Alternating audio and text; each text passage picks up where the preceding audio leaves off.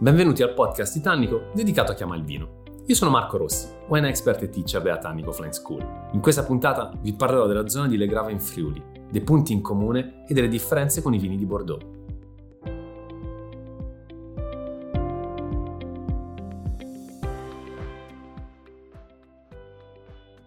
Se dalla zona dell'Isonzo, della valle appunto tracciata dal fiume, ci spostiamo in direzione del Veneto, ma lo facciamo invece che andando verso la costa, passando dalla parte centrale, quindi in quel territorio compreso tra Udine e Pordenone, troviamo l'areale più grande in assoluto per la produzione di vino appunto in eh, Friuli Venezia Giulia. Stiamo parlando della denominazione del territorio delle Grave. Il nome è già evocativo di per sé e ci porta immediatamente con l'immaginazione verso Bordeaux, verso il, uno dei territori più vocati al mondo per quelli che sono i classici vitigni internazionali, che di fatto sono vitigni bordolesi. Il territorio del Grave è un territorio di circa 7500 ettari e rappresenta due terzi, quindi immaginatevi quanto possa essere, due terzi della produzione a denominazione di tutto il territorio del Friuli Venezia Giulia. Una produzione ampia che ovviamente vede al suo interno tante tipologie di vino. Tanto mh, ricopre tutta quella che è la fascia proprio centrale del Friuli Venezia Giulia, spingendosi comunque anche in direzione nord. Abbiamo il, le, in questo caso le, le Alpi, le Alpi Giulie, le Prealpi, le Alpi Carniche che svolgono un ruolo fondamentale nel proteggere a nord questo territorio dai venti, dai venti freddi, ma lasciandolo comunque esposto alla penetrazione di quelli che sono venti un po' più miti provenienti dal Mediterraneo. In questo caso la bora difficilmente arriva a toccare questo territorio, quindi abbiamo un gioco di temperature e di microclimi completamente differenti rispetto al resto del Friuli Venezia Giulia. Va detto che il suolo è un, una delle componenti principali per capire il segreto del recente successo di questa denominazione. Infatti abbiamo un suolo che è alluvionale, che deriva da, in questo caso abbiamo il, oggi il tagliamento come fiume principale che attraversa la denominazione però deriva proprio dal scorrere dei fiumi che hanno lasciato nel tempo detriti. Anche la componente dei ghiacciai ovviamente ha giocato un ruolo fondamentale, soprattutto nella zona più a nord. La parola grave fa riferimento ai ciottoli, fa riferimento ai ciottoli è di origine latina, ma ovviamente anche in Francia quando pensiamo a Bordeaux pensiamo alle grave e quindi sappiamo quelli che sono i benefici di avere questi grandi ciottoli chiari in, in vigna. Infatti nella zona soprattutto settentrionale i ciottoli rivestono un ruolo importante. La zona settentrionale tende a essere un po' più fresca, a prestarsi comunque a grandi escursioni termiche. E questi ciottoli permettono alla pianta, dato che sono comunque a ridosso proprio del, dei grappoli, specialmente nei momenti più importanti, più delicati delle fasi di maturazione, di eh, rilasciare calore rilasciando calore perfet- permettono appunto un perfetto ciclo di maturazione del, dell'uva e questa è una delle componenti più importanti. Eh, inoltre permettono sia le, il, la componente ciottolosa che poi quello che è il suolo che si trova subito al di sotto di drenare alla perfezione l'acqua. Non abbiamo ristagni di umidità e in più abbiamo un bacino idrico che può andare a sostenere la vite quando va in difficoltà per estati troppo calde. Se guardiamo la parte parte sud invece troviamo un terreno leggermente più sciolto, quindi la, questa componente sassosa di ciottoli è sì presente, però i ciottoli si fanno leggermente più piccoli e abbiamo una presenza un po' più evidente invece di sabbia. Quindi riusciamo a sviluppare comunque una buona freschezza in quelli che sono i vitigni a bacca rossa che spesso vengono piantati soprattutto nella zona, nella zona sud. Questo è un territorio che vede Mm, protagonisti vari tipi di vino, perché copriamo un po' tutto quello che è il patrimonio ampelografico proprio della regione Friuli Venezia Giulia. Vediamo anche il Gewurztraminer tra i protagonisti eh, a bacca bianca, ovviamente in questo caso stiamo parlando di un vitigno che fa dell'aromaticità il suo punto più importante, quindi del, del naso anche nell'intensità, nella complessità. Però i vitigni più importanti in assoluto qui, se parliamo di vitigni a bacca bianca, sono rappresentati dallo Chardonnay e soprattutto dallo Sauvignon. Ricordiamoci che questo è un suolo che in qualche modo ci collega direttamente a Bordeaux e quindi Sauvignon Blanc, essendo un vitigno che nel territorio francese ha trovato una delle sue grandissime espressioni, anche qui si è adattato alla perfezione. Ma poi troviamo anche il friulano. In realtà il patrimonio dei vitigni a bacca bianca che possono essere coltivati all'interno della denominazione è vario. Abbiamo più o meno quelli che sono tutti i vitigni principali, compreso il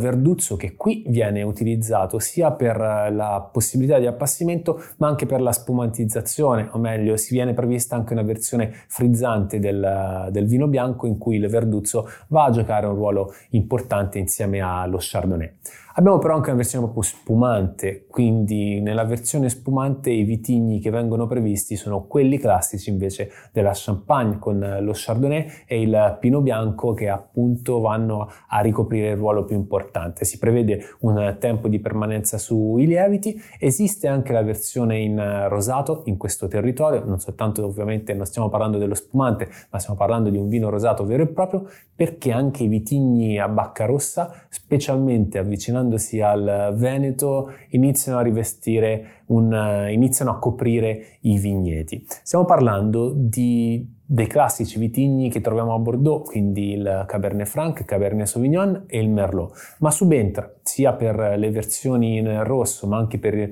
il rosato il Carmener, proprio a testimoniare come ci stiamo avvicinando all'altra grande regione vitivinicola del nord-est italiano. Vediamo poi la comparsa anche della versione riserva in questo territorio. La versione riserva prevede che ci sia un tempo minimo di eh, invecchiamento eh, presso i produttori di due anni. Quindi abbiamo un panorama decisamente ampio perché troviamo dei vini passiti, dei vini più dolci, troviamo i frizzanti, gli spumanti, troviamo il rosato, troviamo il bianco, troviamo il rosso, ma troviamo in questo caso anche il vino novello che va a caratterizzare non poco il territorio delle grave. Questo è un areale ampio che è difficile da racchiudere con delle identità di microclima eh, unica. Abbiamo ovviamente un'alternanza continua e dovremmo anche andare a vedere quello che è il beneficio che è portato dal tagliamento e dagli altri fiumi, che creano continua movimentazione di area all'interno proprio del territorio dell'areale, andando ad asciugare dove la bora, che appunto è uno dei venti principali che svolge una delle funzioni più importanti per quanto riguarda l'asciugare i vigneti nella zona soprattutto orientale del Friuli Venezia Giulia, qui non arriva. Arrivano venti un po' più umidi che però si alternano anche a dei venti invece un po' più rinfrescanti ed è proprio questo gioco anche del movimento dell'aria portato direttamente dai fiumi che rende le condizioni del territorio delle grave perfetto per andare a fare una viticoltura specializzata di qualità. È paradossale come nel territorio delle Gravi si sia puntato sui vitigni tipici di Bordeaux a bacca rossa soltanto in epoca più moderna sul finire del secolo scorso. Tra i grandi interpreti che hanno avuto proprio questa intuizione toccandola sul campo troviamo eh, Brandino Brandolini d'Adda. Ora il nome sembra quasi uno scioglilingua, però ci fa capire già quella che è l'importanza del famiglia Brandolini, tanto una famiglia che già nel 1700 era eh, ai servizi della Serenissima e che si ritrovò ad avere quindi una proprietà nel, nelle grave che eh, nel tempo poi ha sviluppato e qui interno ha creato l'azienda agricola di Vistorta. La storia di eh, Brandino però è una storia molto importante e interessante. Intanto considerate che quando si vive si cresce nel bello, poi non si può non cercare di andare nella direzione della massima qualità, addirittura all'interno del, della proprietà si trova un giardino disegnato e progettato negli anni 60 da Russell Page. Tornando a Brandino, Brandino mh, studiava in Francia, a Parigi, ma non aveva trovato ancora la sua, la sua strada, la sua massima vocazione. Tornando nel territorio appunto del, delle Grave, siamo in provincia di, di Pordenone, in questo caso eh, trova la sua vocazione per l'agricoltura, per la viticoltura e prosegue i suoi studi in agraria, però lo fa in Texas, quindi stiamo parlando di una delle massime espressioni del Nord America per quanto riguarda l'ambito agricolo e per quanto riguarda quindi tutto quello che è il settore della, dell'agraria. Inizia poi a cercare di confrontarsi con quelle che sono anche le tecniche del, del, tempo, stiamo parlando dei primi anni 80, quindi in quel momento Bordeaux ovviamente stava recuperando anche grazie a Emile Peinot e a quelli che erano stati i suoi insegnamenti il terreno che aveva perso a favore dei compagni americani e il fatto di aver potuto studiare su entrambi i paesi è ovvio che diventasse un vantaggio competitivo non da poco. Andando nel Medoc e visitando il, lo Chateau Greysac si rende conto che il suolo non è poi così diverso dal suolo di casa, dal suolo delle grave e con eh, la conoscenza di un grandissimo enologo, ovvero George Pauli, decide di iniziare a intraprendere un percorso chiaro sul Merlot. Quindi impianta a quel punto a Vistorta delle barbatelle di Merlot, ma lo fa ovviamente con un focus molto moderno, un, una densità di impianto decisamente elevata, un uh, sistema di allevamento a Guyot che al tempo in quel territorio ancora non era così sviluppato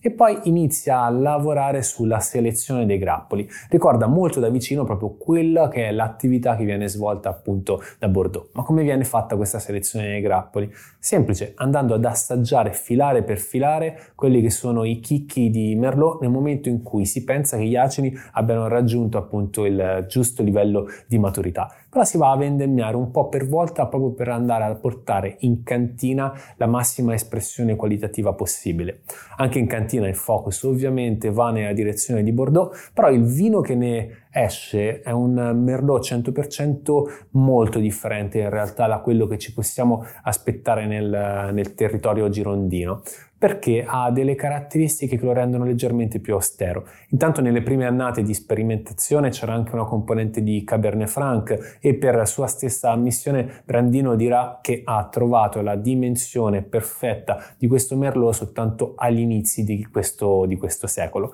Però negli anni 90 appunto il Cabernet Franc era all'interno del blend e trovavamo forse un vino alquanto austero in alcune sue espressioni. Tolto il Cabernet Franc ci si aspettava di trovare al calice appunto un Merlot classico di Bordeaux con delle sfumature ovviamente che tendono alla frutta ben matura, mai verso quelle note erbacee che fanno pensare ad una non perfetta maturazione. Ci si aspettava ovviamente di trovare anche grande volume alcolico e togliendo il Cabernet appunto si pensava che non avremmo avuto più quella componente di austerità. Quello che invece poi è accaduto è che il Merlot si è rivelato ancora più austero senza la spalla del, del Cabernet. Quindi abbiamo un'espressione territoriale unica. Infatti il territorio per Brandino è una delle componenti più importanti che deve esserci all'interno del vino. Già negli anni 80 avevano iniziato un, con Vistorta un approccio sostenibile, quindi che strizzava l'occhio a quelle che sono le tecniche biologiche. L'azienda è biologica certificata e nel tempo è riuscita a trovare la perfetta dimensione per quanto riguarda proprio l'epoca di vendemmia.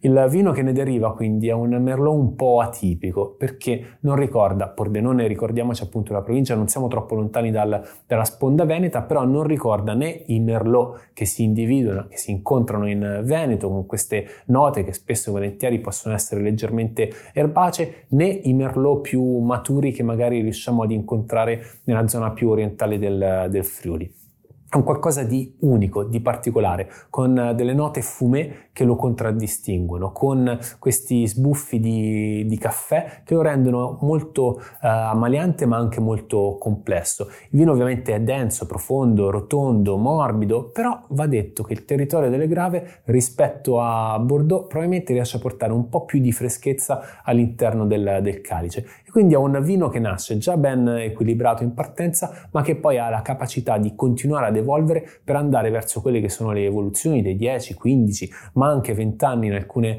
in alcune annate, andando ad identificare quelle che sono le caratteristiche stesse di equilibrio del terreno e del territorio delle grave.